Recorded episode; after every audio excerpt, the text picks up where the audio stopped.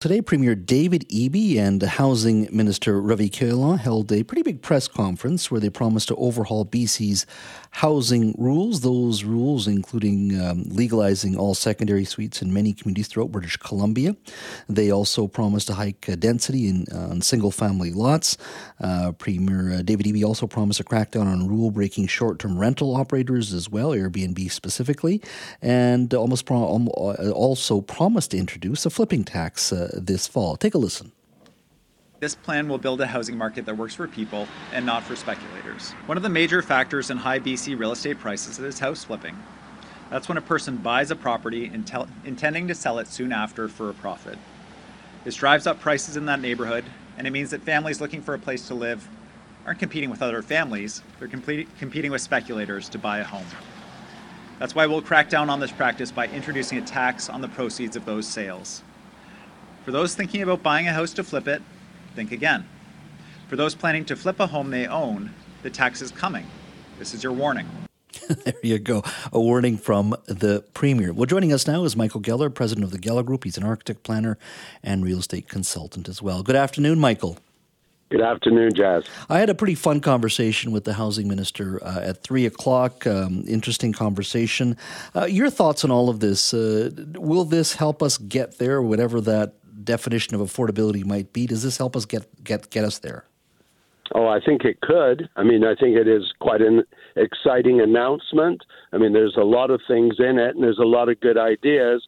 But as you hinted at just before the news break, uh, we used to say God is in the details. Unfortunately, we often say devil is in the details as well. And so to some degree, I think it will be important to work out a lot of the details related to each of these initiatives. Mm-hmm. Uh, right now, uh, you're absolutely right. Uh, the, the government's anti flipping tax, no details there. Uh, in regards to uh, tools they plan to give to municipalities to deal with short term Airbnbs, no details there. Uh, secondary suites, no specific details there, especially the $40,000 they say what they want a loan to homeowners, for, a forgivable loan, no details there yet and of course, no specific details in regards to the, the missing middle zoning, as they call it, for greater density. Let's go through each one. Uh, you and I've talked about this before. Vancouver pretty much already has this in regards to the development of you can develop four units on a single uh, lot, a single family lot. Uh, your sense of how you think this will play out in other parts of the lower mainland and other parts of the province? Hmm. Well, one of the details that's important on the being allowed to build four homes on one lot is do you also have to give money to the municipality because they've deemed that your land value has increased and so they want a percentage of that as a contribution? Or are you obligated to create an affordable rental unit and then put some form of legal agreement on the title? So I'm not saying those are necessarily bad things, but if you do have to give too much money to the government, then that new housing is not going to be that affordable. And that's one of the criticisms about what's happening in Vancouver, and it would apply elsewhere.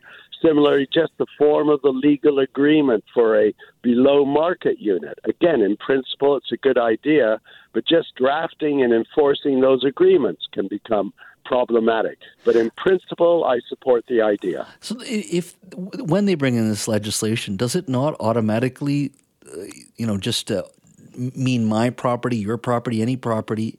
Automatically, the price rises on that. If, if we're able to put 40 units on it, haven't we already pretty much lifted the value of that land automatically when they bring in a provincial legislation?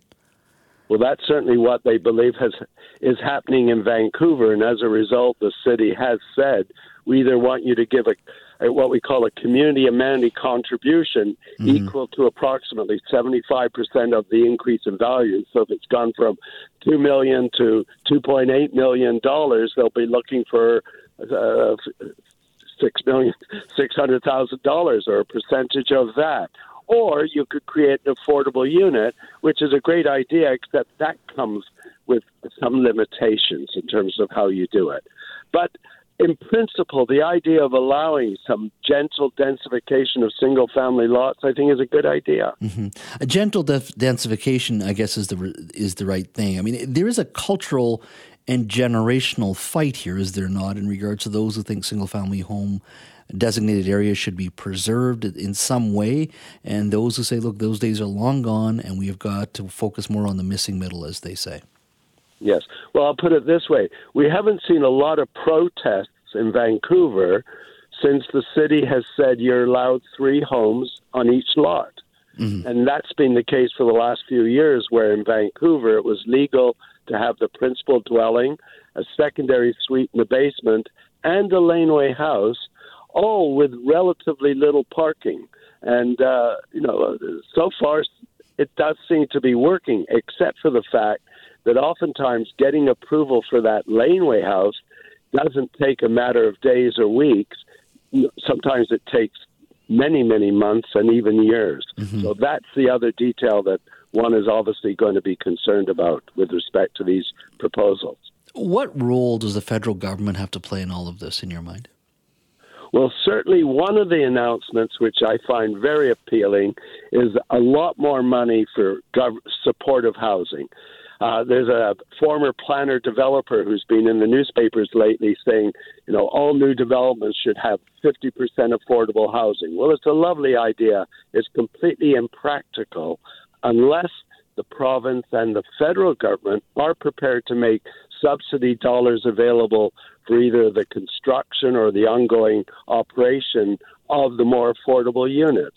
So I would hope I mean, one of my colleagues said the federal government seems to be missing in action when it comes to the housing file, and that certainly was evident after the budget announcement.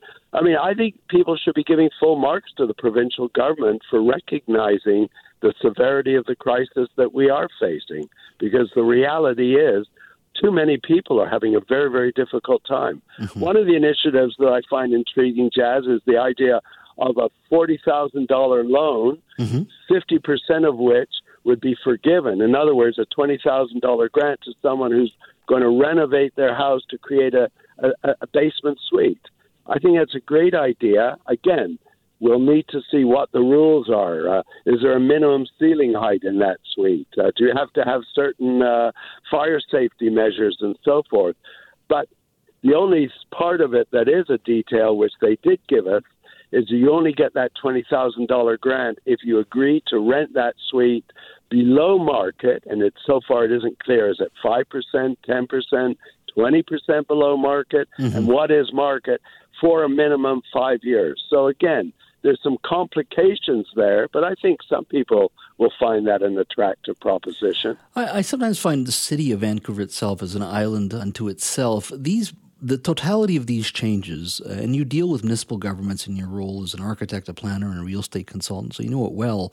How do you think this is going to be accepted by other municipalities outside of uh, Vancouver proper, beyond Boundary Road or south of the Fraser? Yeah. These types of changes, because the suburbs sometimes culturally can be different, a different view and perspective. Never mind outside of Metro Vancouver. How do you think the totality of this housing plan will be accepted outside of of uh, Boundary Road?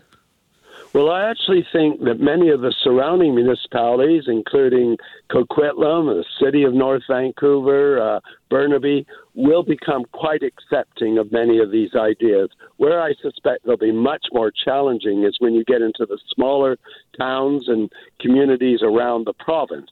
And uh, I am sure a lot of those communities are not really excited about the prospect of seeing three or four homes on one single family lot. And I'm not even sure if people will want to build in some of these uh, smaller communities. Mm-hmm. But in terms of Metro Vancouver, I think there is a growing sophistication and uh, there could be quite a bit of take up. Well, it's going to be very interesting to watch. It is the issue of the moment, that's for sure. Michael, thank you for your time. My pleasure.